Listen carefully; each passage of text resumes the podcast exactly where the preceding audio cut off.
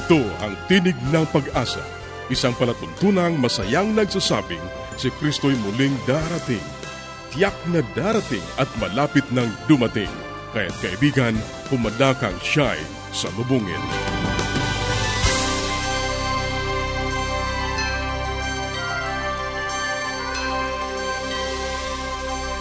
Ang palatuntunang ito ay inihahatid ng Adventist World Radio.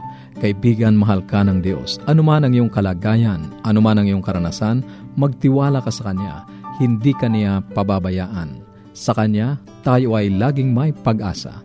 Ito ang iyong kaibigan, Ner Caranza, nag-aanyaya na muli niyo kaming samahan sa 30 minutong talakayan tungkol sa ating kalusugan, pagpapanatiling matatag at masaya ng tahanan at sa pagtuklas ng pag-asa na nagmumula sa salita ng Diyos. Binabati natin ang ating mga kababayan sa iba't ibang panig ng daigdig. Maraming salamat sa inyong patuloy na pakikinig dito sa ating palatuntunang Tinig ng Pag-asa. Dalangin namin na naway nasa mabuti kayong kalagayan, ang kapayapaang galing sa Diyos ang inyong patuloy na maranasan. Inaanyayahan ka rin namin na makipag-ugnayan sa amin upang mapadalhan ka ng magagandang aklat at mga aralin sa Biblia na aming ipinamimigay. Ipadala mo lamang ang iyong kompletong pangalan at address sa Tinig ng Pag-asa, P.O. Box 401 Manila, Philippines. Tinig ng Pag-asa, P.O. Box 401 Manila, Philippines. Maaari ka rin mag-email sa tinig at awr.org. Tinig at awr.org o mag-text sa Globe 0917-1742-777 0917-1742-777 at sa Smart 0968-8536-607 0968-8536-607 0917. At upang ma-download ang mga hindi napakinggang programa, magtungo lamang sa ating website www.awr.org www.awr.org Sa mga kababayan nating nasa Estados Unidos, maaari nyo na rin pong mapakinggan sa inyong mga cellphone ang ating programa. Idaya lamang ang 712 432 9975 712 0917 Maaari ka ring dumalaw sa ating Facebook account, facebook.com slash awr Luzon, Philippines. facebook.com slash awr Luzon, Philippines. Sa ilang saglit, ang buhay pamilya.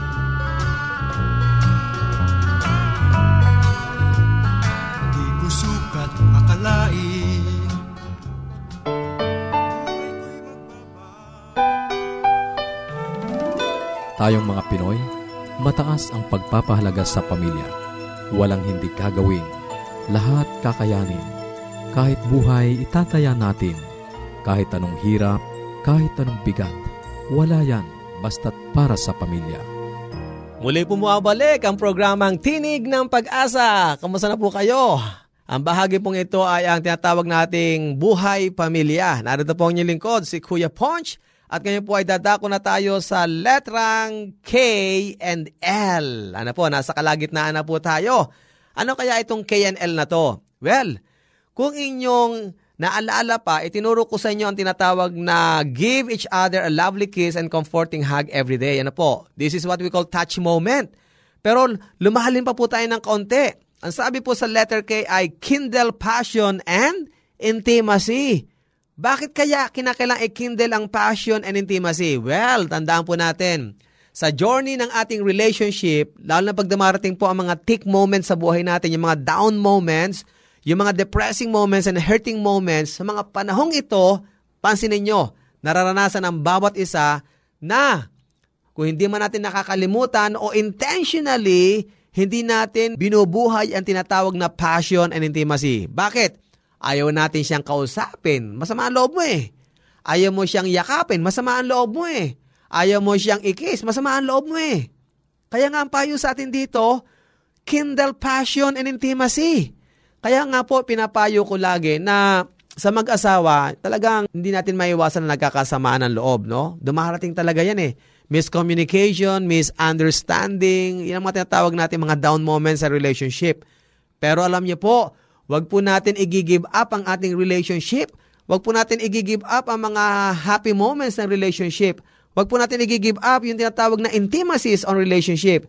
We have to be intimate emotionally, saka physically, at maging intimate din tayo sa prayers natin kasi ang intimacy po, saka ang passion, hindi lang po yan sa touch area ng buhay natin. Gusto rin ng Panginoon na maging intimate tayo sa ating relationship na kasama siya. Kaya intimacy with one another and intimacy with God. Passion with one another and passion with God. Ano po? Kaya nga po ang letter K ay kindle passion and intimacy. Kung kayo'y magkasama ngayon, when was the last time you become intimate with one another, expressing your feelings? Ano po? Nasabi mo na bang, I miss you, I love you? Ha? Kaya nga pa nagte-text kayo, kung hindi mo kayang i-verbalize to, you text it. Kung hindi mo kayang i-text to, you email it, you FB it. Ano po? Kaya nga mga minamahal na kaibigan, kindle passion and intimacy. And what's L? Wow! Dahil nga meron tayong mga tick moments sa buhay natin at mga teen moments, may mga failures tayo, mistakes, meron tayong mga bagay na hindi pinagkakaunawaan, importante na makita sa atin ang letter L by God's grace. And what is L? Learn to forgive and forget. Wow! Well, honestly speaking po, scientifically speaking, hindi naman talaga natin mapaforget yung mga nangyaring hindi maganda. Pero ang ibig sabihin dito ng forgetting, again na sinasabi sa Bible, forgetting what is behind, ang ibig sabihin lamang nun eh, i-let go mo na yan, pakawalan mo na. Huwag mo na siyang balik-balikan pa. At paano mangyayari to? Mangyayari lamang to pag natuto ka na po, magpatawad. Ano po? Ang problema, ang pagkapatawad, hindi likas ng tao yan. Ang likas natin ay ano po, makasakit, ang likas natin ay gumante. Pero by God's grace, tuturuan niya tayong mag-forgive at mag-forget. Gaano naman po katindi ang ginawa sa inyong pasakit ng mahal nyo sa buhay. If you will only claim God's grace, the richness of God's grace and mercy, wow, through the power of the Holy Spirit, you will learn to forgive and let go even the worst, the most horrible kind of offense na ginawa sa iyo ng mahal mo sa buhay. Kaya nga po, kayo mag-asawa, nais ng Panginoon na magpatuloy ang inyong relationship at kung sakaling may mga nangyari na sa buhay nyo na hindi maganda at nagkahiwalay na kayo ngayon, sana kung hindi man kayo talagang magkabalikan, talagang ganun talaga nangyari sa buhay natin. Minsan nagkakahiwalay talaga. Pero sana, as brothers and sisters, ayan na po, i-let go na po natin ang mga nangyari sa nakaraan. If we cannot be husband and wife, sabihin natin, hindi talaga kayo maging husband and wife. Pero by God's grace, in the eyes of God, can you not become brother and sister? Well, this is only possible if we will claim the grace of God, learning to forgive and forget. Ito po ang inyong lingkod, Kuya Ponch.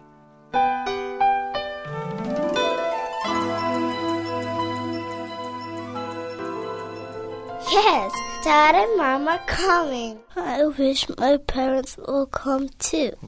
The best way to spend time? It's with family. Adventists care. Ang bahaging iyong napakinggan ay ang buhay pamilya. Kung mayroon ka mga katanungan o nais mong magkaroon ng mga aklat na aming ipinamimigay ng libre o kaya ay mga aralin sa Biblia, maaari kang makipag-ugnayan sa amin sa Tinig ng Pag-asa, P.O. Box 401, Manila, Philippines. Tinig ng Pag-asa, P.O. Box 401, Manila, Philippines. O mag-email sa tinig at awr.org. Tinig at awr.org. Maaari ka ring mag-text sa Globe 0917-1742-777. 0917-1742-777 at sa Smart 0968-8536-607. 0968-8536-607. At upang ma-download ang mga hindi napakinggang programa, magtungo lamang sa ating website www.awr.org www.awr.org Maaari ka ring dumalaw sa ating Facebook account facebook.com slash awr Luzon, Philippines. Susunod, ang Gabay sa Kalusugan.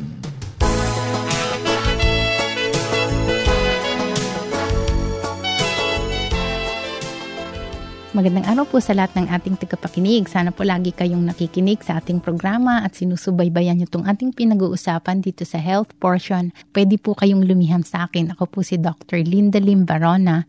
At alam niyo ang ating pinag-uusapan, actually ito po ay ating concluding portion tungkol sa diet natin. Kung ano ba ang disenyo sa atin sa science, no? Kung ano ang natagpuan sa science, kung ano ang dinesign ng Panginoon, no? Kung kayo po ay naniniwala sa Panginoon na tayo ay kanyang nilalang, sa Biblia ay mababasa na agad natin na ang original plan sa atin ng Panginoon ay kumain ng herbs, mga vegetables, no? Nuts, fruits, grains, and uh, vegetables at hindi po part ng original plan ng Panginoon ay kumain tayo ng karne. Yun nga lang po ay out of necessity na lamang binigay ang karne dahil after the flood noong dilubyo ay namatay lahat ng mga plants, no? Parang isang sakuna or dahil nilipol ng Panginoon ang buong mundo, yung mga lahat ng bagay sa mundo, kaya pati mga hayop ay pinayagan na niyang kainin para lang mag-survive. So, for survival lamang po.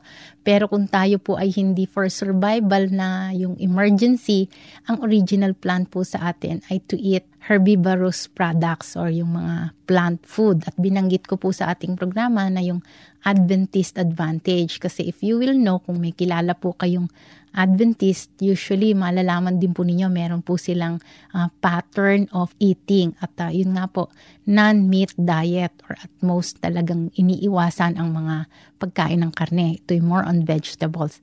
Dahil po na sabi ko na no, may mga eksperimento pong ginawa at hindi lang sa hayop, sa tao, no, na obserbahan nila less ang chances ng cancer at yung mga sakit ngayon, mga heart diseases, mga diabetes, no? At pati po yung mga pagtanda kaagad na yan ay yung strength, yung endurance with a non-meat diet, ito po ay mas significant. At nabanggit ko na po na sinabi po sa atin ano ni Mrs. White, ang sinasabi niya, again and again I have been shown that God is trying to lead us back step by step to His original design that men should subsist upon natural products of the earth. Alam niyo to pong si Mrs. Ellen G. White, sinulat niya tong mga councils na to nung 1800s pa po or early 1900s at hindi pa nga po na-proven ng science. Pero ngayon pong mga 1970s, 1980s, ngayon po lumalabas, no? 1980s, 1990s, na wealth of uh, findings na talagang ang men ay kailangan sa lifestyle, sa eating habits, kailangan ay palitan at kailangan yung basic diet in order for us to be healthy dahil hindi na nga po safe ang animals. Yung SARS, yung foot and mouth disease, yung birds flu, yung mad cow disease, lahat ito nanggagaling sa pagkain ng mga animals, no, ng mga hayop pati yung red tide, no? Ito yung pagkain ng mga seafoods na contaminated with a certain algae at nakakalason po. So, ang sabi po sa atin, ano, ang council din po niya, Is it not time that all should aim to dispense with flesh foods? How can those who are seeking to become pure, refined, and holy, that they may have the companionship of heavenly angels, continue to use as food anything that has so harmful effect on the soul and body? How can they take the life of God's creatures that they may consume the flesh as a luxury? So isa pa po yan. May buhay tayong kinikitil pag tayo ay kumakain ng animal flesh. Among those who are waiting for the coming of the Lord, meat eating will eventually be done away. Flesh will cease to form a part of their diet we should ever keep this end in view and endeavor to work steadily toward it. No? So, ibig sabihin, if we aim to go to heaven, if we aim to live a holy life, then we should aim also to have a healthy living and a healthy way of eating. So hanggang dito na lang po. Salamat sa inyong pakikinig. Paging Dr. Rodriguez, you're needed at room 321. Dr. Rodriguez, Mrs. Martinez, kailangan na po nating i-dialysis ang asawa ninyo. New outlook and a healthy lifestyle makes a big difference. Adventists care. Ang katatapos na bahagi ay ang gabay sa kalusugan. Para sa inyong mga katanungan o anuman ang nais ninyong iparating sa amin, maaari kayong sumulat sa Tinig ng Pag-asa, P.O. Box 401 Manila, Philippines. Tinig ng Pag-asa, P.O. Box 401 Manila, Philippines o mag-email sa tinig at awr.org. Tinig at awr.org. Maaari ka rin mag-text sa Globe 0917-1742-777. 0917-1742-777 at sa Smart 0968-8536-607. 0968-8536-607. Maaari ka ring dumalaw sa ating Facebook page, facebook.com slash awr Luzon, Philippines. facebook.com slash awr Luzon, Philippines. Dadako na tayo sa ating pag-aaral ng Biblia. Kumusta ka kaibigan? Muli, narito ang iyong lingkod sa Himpapawid. Bumabati sa iyo, nawa ikaw ay nasa mabuting kalagayan at ikaw ay patuloy na tumatanggap ng pagkapala ng ating Panginoon. Ang iyong kaibigan sa Simpapawid, si Pastor Romeo Mangiliman, ang iyong makakasama sa pag-aaral ng salita ng Diyos. Ating pag-aaralan sa oras na ito ang ating panglabing dalawang serye na thesis ni Martin Luther. Ganito ang kanyang wika, Whoever lives life apart from God is living in sin. Sino mang nabubuhay na hiwalay sa Diyos ay nabubuhay sa kasalanan.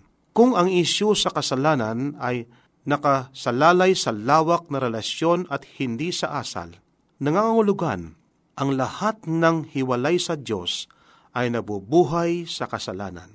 Katunayan, kahit na ang mga mabuting mga gawa na hindi sa pananampalataya ay kasalanan, at ang anumang hindi sa pananampalataya ay kasalanan. Ayon kay Apostol Pablo sa Roma, Kapitulo 14, versikulo 23. Kapag ka inilarawan ng ating Panginoong Hesus ang gawain ng Banal na Espiritu, ganito ang sinasabi sa Juan 16, 8 at 9. At siya, pagparito niya, ay kanyang susumbatan ng sanlibutan tungkol sa kasalanan, at sa katwiran, at sa paghatol tungkol sa kasalanan, sapagkat hindi sila nakisampalataya sa akin. Opo, ang binabanggit sa ating banal na kasulatan, ang gawain ng banal na espiritu, tayo ay inaakay sa katohanan, sinusumbatan tayo sa ating mga gawang hindi kanais-nais. Sa ating tingin, kung minsan at madalas, ang lahat ng ating ginagawa ay matuwid sa harap ng ating Panginoon. Subalit ang mga ito ay kasalanan. Hindi natin kung minsan napansin na ito palang bagay na ating isinasagawa ay isang kamalian o kasalanan sa harap ng ating Diyos, sapagkat ang tinitingnan ng tao kung minsan ay tila gabaga matuwid ang lahat ng mga bagay. Kaya nga ang gawain ng Banal na Espiritu, tayo ay sinusumbatan sa ating mga kasalanan. Marahil kung minsan siya ay nangungusap sa ating konsensya upang akayin tayo sa tamang landas ng katohanan. Samantalang pinagsisikapan nating binubuno ang katohanang ito, ay ating binibigyang pansin ang istorya ng isang widow's loan o damuhan ng isang byuda. Ano kaya kung ang byudang ito ay nakatira sa kabilang karsada at bawat hapon ng linggo ay aking pinuputol ang kanyang damo? Ito ba ay mabuti o masama? Maaring mabuti sa kapitbahay na iyon Subalit, kumusta kaya ang puso ko? Ang Diyos, ang tanging nakakabasa sa laman ng puso at alam din niya ang ating mga motibo. Ang thesis o pag-aaral na ito ay pinanindigan na ang aking pagputol sa damo ng kapitbahay ay isang kasalanan kung ako ay nabubuhay na hiwalay sa Diyos. Ang isang hindi naniniwala sa Diyos ay maaring makapagpasya na putulin ang damo ng kapitbahay. Yun ba ay gagawin siyang kristyano? Ang isang simpleng mabuting kaanib ng iglesia ay hindi mag-iisip gumawa ng anumang mali, datapwat wala siyang panahon sa kanyang personal na pananalangin at pag-aaral sa salita ng Diyos, pakikipag-ugnay sa Kanya sa araw-araw, maring putulin niya ang damo ng kapitbahay datapwat ang kanyang gawa ay hiwalay sa Diyos. Maaring hindi tama ang laman ng kanyang puso at ang kanyang ginagawa ay kasalanan din. Halimbawa, nais kong putulin ang damo ng kapitbahay sapagkat gusto kong isipin niya na ako ay mabuting tao. Yung bang kumisan nais nating ipakita na tayo ay mabuti sa harap ng mga tao. Pero ang ating puso ay hindi ayon sa panukala ng Diyos. Maaring gusto kong tubusin ang nakaraan kong kasalanan sa buhay ko. Kung puputulin ko ang damo ng o ng kapitbahay, sapagkat narinig ko mayroong siyang pamimigay at ako ay umaasa hindi ako malilimutan sa kanyang testamento.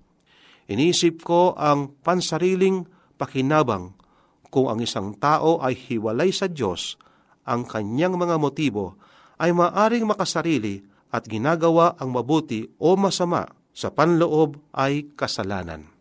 Napansin natin ngayon ang Diyos ay tumitingin hindi lamang sa panlabas, kundi pa naman sa panloob.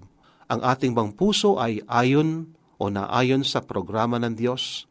Kaya sinasabi sa atin sa banal na kasulatan, ang wika, Anak ko, ibigay mo sa akin ang iyong puso. Ang ating puso madalas ay mandaraya. Madalas ang ating puso ay hindi naayon sa programa ng Diyos, ang kanyang pagtibok. Posible ang isang gawa na panlabas ay kanais-nais. Datapwat sa loob ay nandoon ang mantel ng kasalanan.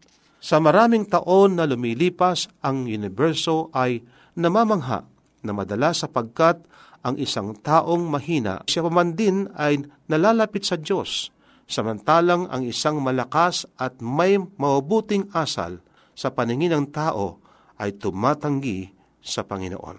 Sa mga lagad, yung isang tila baga matagumpay o nakapag-aral at marunong, ang aking tinutukoy ay si Judas, siya pa man din ang nagkanulo sa ating Panginoong Hesus. Ang mga ibang alagad ay hindi nakapag-aral na katulad niya, marangal ang kanyang kalagayan sa lipunan, pero ang taong ito ay siyang nagkanulo sa ating Panginoon.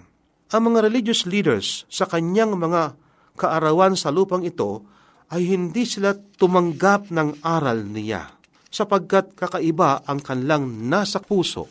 Ipinako pa ang ating Panginoon sa krus. Samantalang ang mga publikano at mga babaeng mababa ang lipad at mga maganakaw ay naging mga tagasunod niya. Katulad po ng isang maniningil ng buwis na si Zaccheo, nakita niya ang ating Panginoon, nagbagong kanyang pananaw, at tinanggap niya ang aral ng ating Panginoon. Isa pa rin si Levi Matthew, isa sa alagad ng ating Panginoon. Isang dating maniningil ng buwis, ubalit noong tinawag ng ating Panginoon, ang lalaking ito ay nagbago ang kanyang pamumuhay. Ang manunukso ay madalas na gumagawa na matagumpay sa mga taong tila baga, hindi pinaghihinalangan na sila ay nasa ilalim ng kanyang pangasiwa. Marami sa mga marunong at may mabuting gawa hindi yumuyuko sa Diyos. Hindi ka nais-nais ang kanilang magawa at sila'y mga instrumento ng kaaway na si Satanas. Ang pagnanais mapuri ng mga tao ay maaring magbunga ng mabuting pamumuhay sa harap ng mga tao, subalit ang kanilang mga gawa ay hindi na ayon sa panukala ng ating Panginoon ang pag-ibig sa influensya at pagnanais na pansinin ng mga tao ay maaring magbigay ng maayos na pamumuhay. Ang pagrespeto sa sarili ay magdadala ng maiwasan ang masamang asal sa buhay. Ang isang makasariling puso ay maaring ipakitang mapagbigay, subalit sa kalooban noon, ang taong ito ay isang makasarili. Kaibigan, marami sa mga tao ang nabubuhay na hiwalay sa Diyos. Subalit sa oras na ito, ang ating Panginoon ay nananawagan sa iyo sa magitan ng banal na Espiritu. Madalas, marahil ang ating Panginoon ay kumakatok sa pintuan ng iyong puso sapagkat mahal ka ng Diyos. Ang kanyang nais sa iyo ay tanggapin mo siya na iyong tagapagligtas. Ipasakop mo ang iyong sarili. Ano man ang kasalanan na iyong nagawa sa nakaraan, ang kanyang pangako ay ipapatawad ang lahat ng mga ito. Ang nais ng ating Panginoon ay papasukin natin siya sa ating puso na katulad ng isang awit, Into my heart, come into my heart, Lord Jesus. Ito nawang ating maging karnasan sa araw-araw. Nanupat ang ating Panginoon, ang ating kasama sa ating pamumuay sa araw-araw. Tayo manalangin.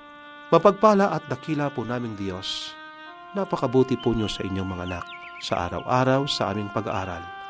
Inyo pong pinapalasap sa amin ang inyong dakilang pag-ibig.